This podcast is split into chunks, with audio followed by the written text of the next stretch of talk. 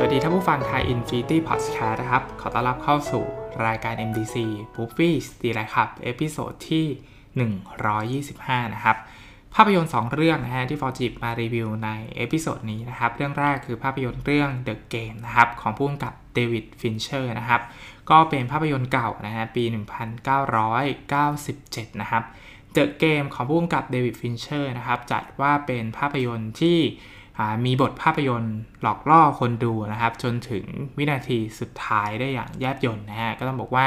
เป็นงานที่เซอร์ไพรส์หักมุมคนดูเลยนะครับ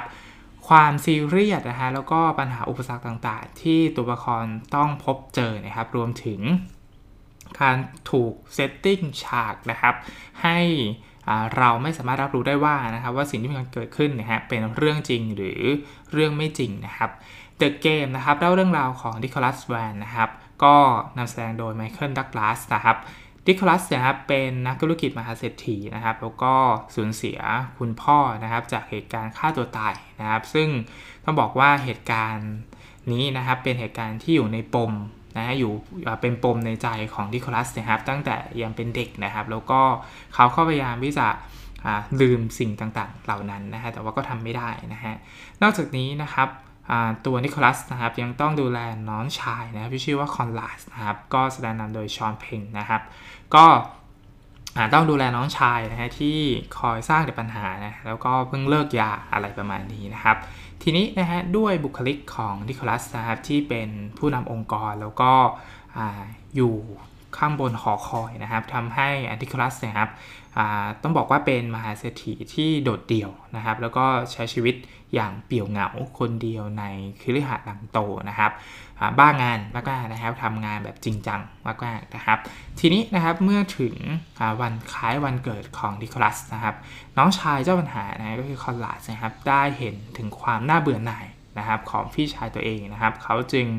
ยื่นนามบัตร เล่นเกมนะครับจากบริษัทแห่งหนึ่งนะฮะชื่อว่า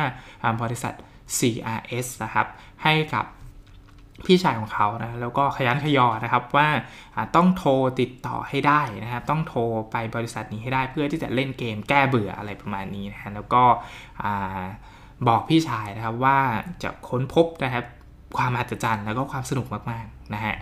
ด้วยความอยากลองนะครับแล้วก็ด้วยความเบื่อหน่ายในชีวิตนะฮะนิโคลัสจึงตัดสินใจนะครับ ติดต่อเบอร์โทรศัพท์นะฮะตามนามบัตรนะครับ แล้วก็ไปถึงบริษัท CRS นะครับ แล้วเขาก็ได้ทดสอบทดลองทางจิตวิทยานะครับ มีบททดสอบแบบวัดจิตใจอะไรอย่างนี้นะฮะก่อนที่จะเริ่มต้นเกมนะฮะซึ่ง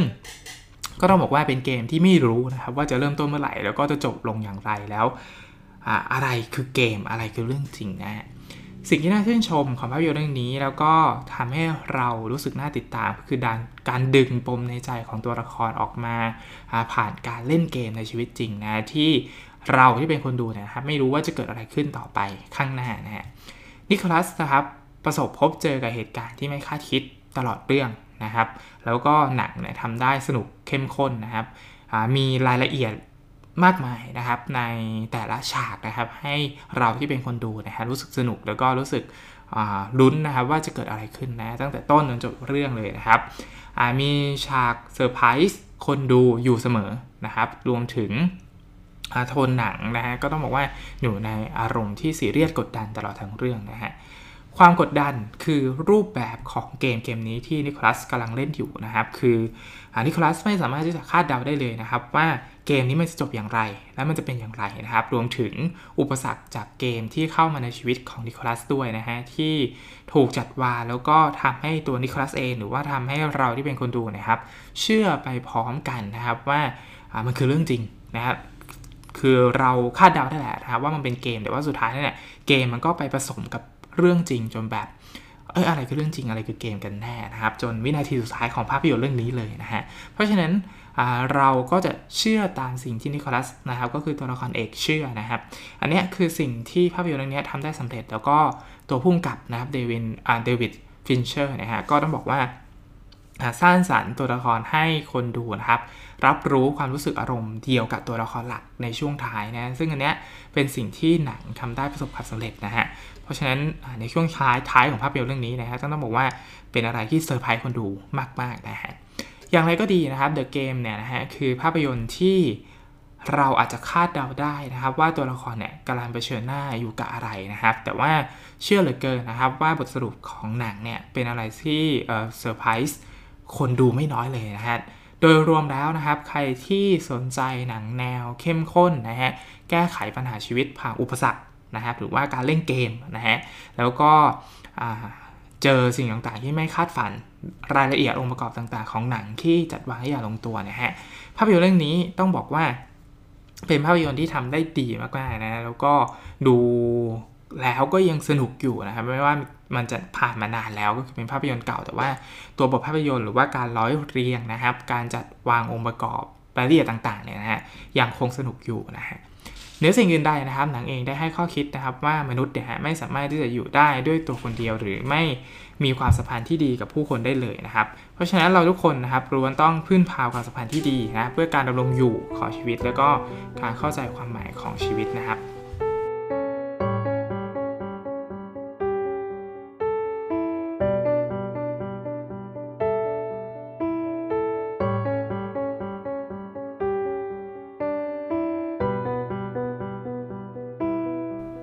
รื่องที่2นะฮะคือภาพยนตร์เรื่อง Inside Man นะครับของพุ่งกับสไปรีนะครับเป็นภาพยนตร์ปี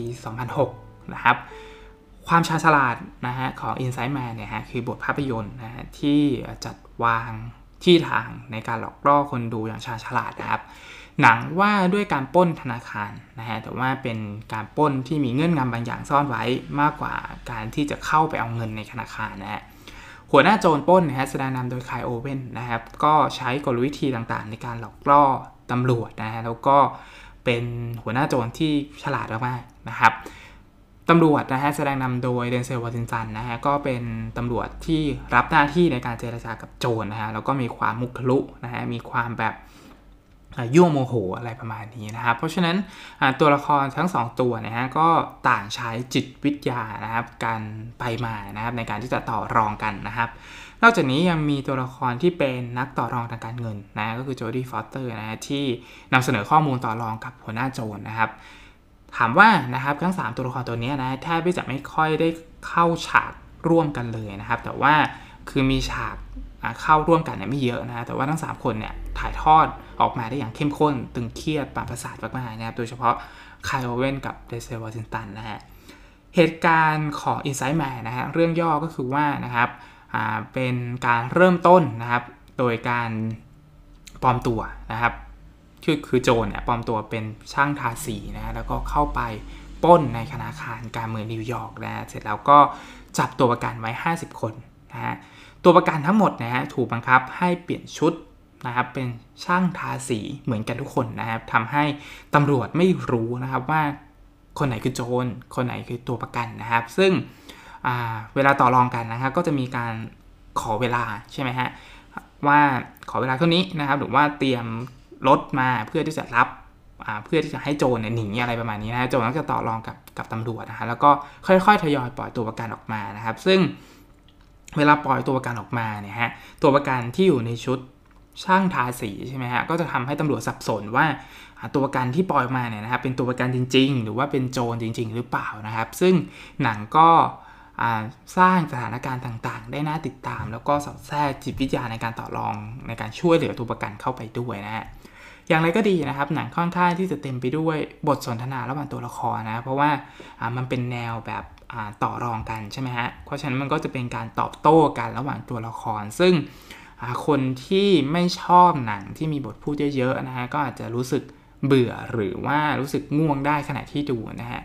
แต่ถึงกระนั้นนะครับการชิงไหวชิงพริบกันระหว่างตัวละคร แล้วก็บทสรุปที่หักมุมคนดูนะครับหรือว่าวิธีการจัดวางชั้นเชิงการเล่าเรื่องท่าทีการเฉลยปมปัญหานะฮะรวมถึงการขี้คายบทสรุปนะครับทั้งหมด ต้องบอกว่าสะท้อนแง่มุมผ่านทัศนคติของพุ่งกับสไปรีที่ไม่ได้ซับซ้อนหรือว่าตีความยากนะฮะคือต้องบอกว่า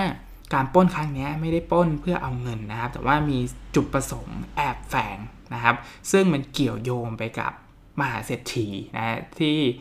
ทำไมถึงรวยได้อะไรประมาณนี้นะครับ แล้วก็โยงไปถึงการฆ่าล้างเผ่าพันธุ์นาซีในสมัยสงครามโลกครั้งที่ 2 อะไรประมาณนี้นะฮะก็ต้องบอกว่า มันมีอะไรที่มันซับซ้อนมากกว่าการป้นนะ ซึ่งผู้กำกับสไปรีเนี่ยก็สอดแทรกประเด็นนี้เข้าไปในภาพยนตร์เรื่องนี้ แล้วก็มีการเสียดสีเข้าไปด้วยนะฮะ ท้ายสุดนะครับ Inside Man นะฮะ คือภาพยนตร์แนวโจรกรรมซ้อนแผนนะ ที่ต้องบอกว่ามีชั้นเชิญในการเล่าเรื่องนะครับ มีวิธีการการเล่าเรื่องที่หักมุมนะครับ ระหว่างโจรกับตำรวจนะครับ แล้วก็มีฉากที่รู้สึกว่าสะเทือนใจน่าสลดใจเหมือนกันนะครับ ในการช่วยตัวประกันนะ ซึ่ง เป็นฉากอะไรเนี่ยนะครับก็ลองรับชมกันดูนะแต่ว่าฉากนั้นเนี่ยฟองค่อนข้างที่จะสะเทือนใจมากๆนะฮะแล้วก็แง่มุมเสียดสีนะครับประเด็นของคนรวยนะที่แบบสอดแทรกไปในบทสรุปของภาพยนตร์เรื่องนี้นะครับ ก็ต้องบอกว่า Inside Man นะครับเป็นภาพยนตร์เก่าที่ดูแล้วก็ยังรู้สึกสนุกนะแล้วก็ เห็นถึงการทำงานหรือว่าวิธีการของตำรวจในการที่จะช่วยตัวประกันรวมถึงแต่หลอกบทสนทนานะครับ ระหว่างตำรวจกับโจรรวม แล้วก็บทสรุปของภาพยนตร์เรื่องนี้นะฮะก็ทำได้ค่อนข้างที่จะดีนะครับแม้ว่ามันน่าที่จะแบบต่อยอดไปได้อีกนิดหนึ่งคือมันไปยังไม่สุดก็ว่าได้นะฮะแต่ว่าทั้งหมดแล้วนะก็ถือเป็นภาพยนตร์ที่ดีมากๆอีกหนึ่งเรื่องนะที่ฟอร์มหยิบมารีวิวกันนะครับใน episode